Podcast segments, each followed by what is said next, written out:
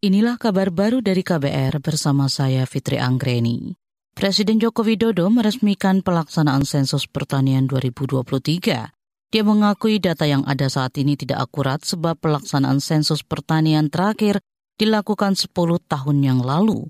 Sementara, keberadaan data yang akurat menjadi penting untuk menghasilkan kebijakan yang tepat. Sering kita kedodoran di sini.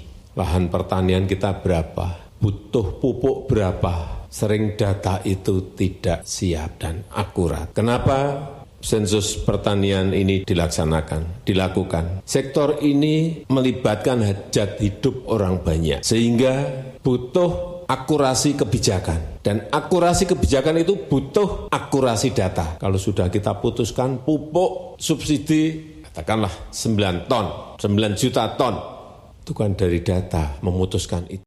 Presiden Jokowi mengatakan data yang akurat menjadi penting untuk menjawab permasalahan di lapangan.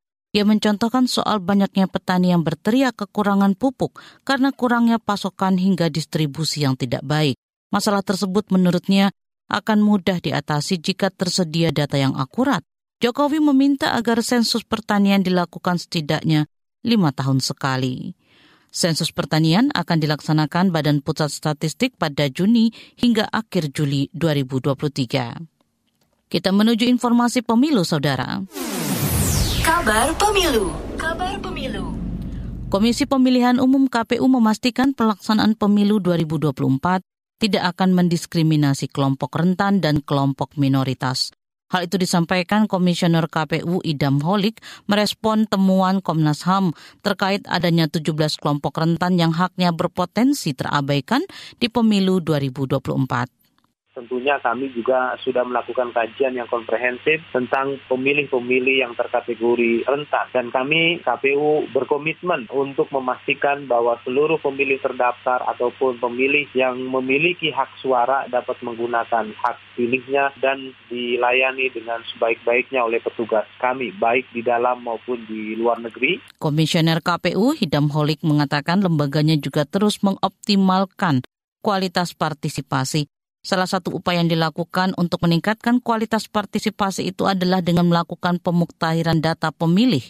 Idam juga memastikan membekali para petugas di tempat pemungutan suara untuk memastikan tidak ada perlakuan diskriminatif terhadap kelompok rentan dan minoritas. Kita ke berita luar negeri. Pasukan junta Myanmar dilaporkan membakar hidup-hidup 19 warga sipil, termasuk 8 anak-anak, ketika konferensi tingkat tinggi KTT ASEAN digelar di Labuan Bajo pada Rabu pekan lalu.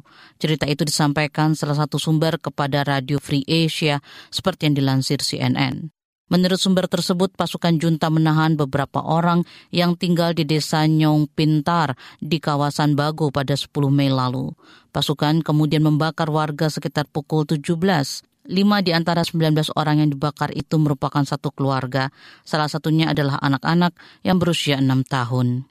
Pembakaran itu terjadi di kawasan Bago, di mana pertempuran pecah antara tentara junta dan dua kelompok pemberontak Karen, yaitu pasukan pertahanan rakyat dan tentara pembebasan nasional Karen. Konflik yang terus berlangsung di Myanmar usai militer menggulingkan pemerintah yang sah pada 1 Februari 2021 lalu menjadi sorotan dalam KTT ASEAN pekan lalu. Demikian saudara kabar baru dari KBR, saya Fitri Anggreni, salam.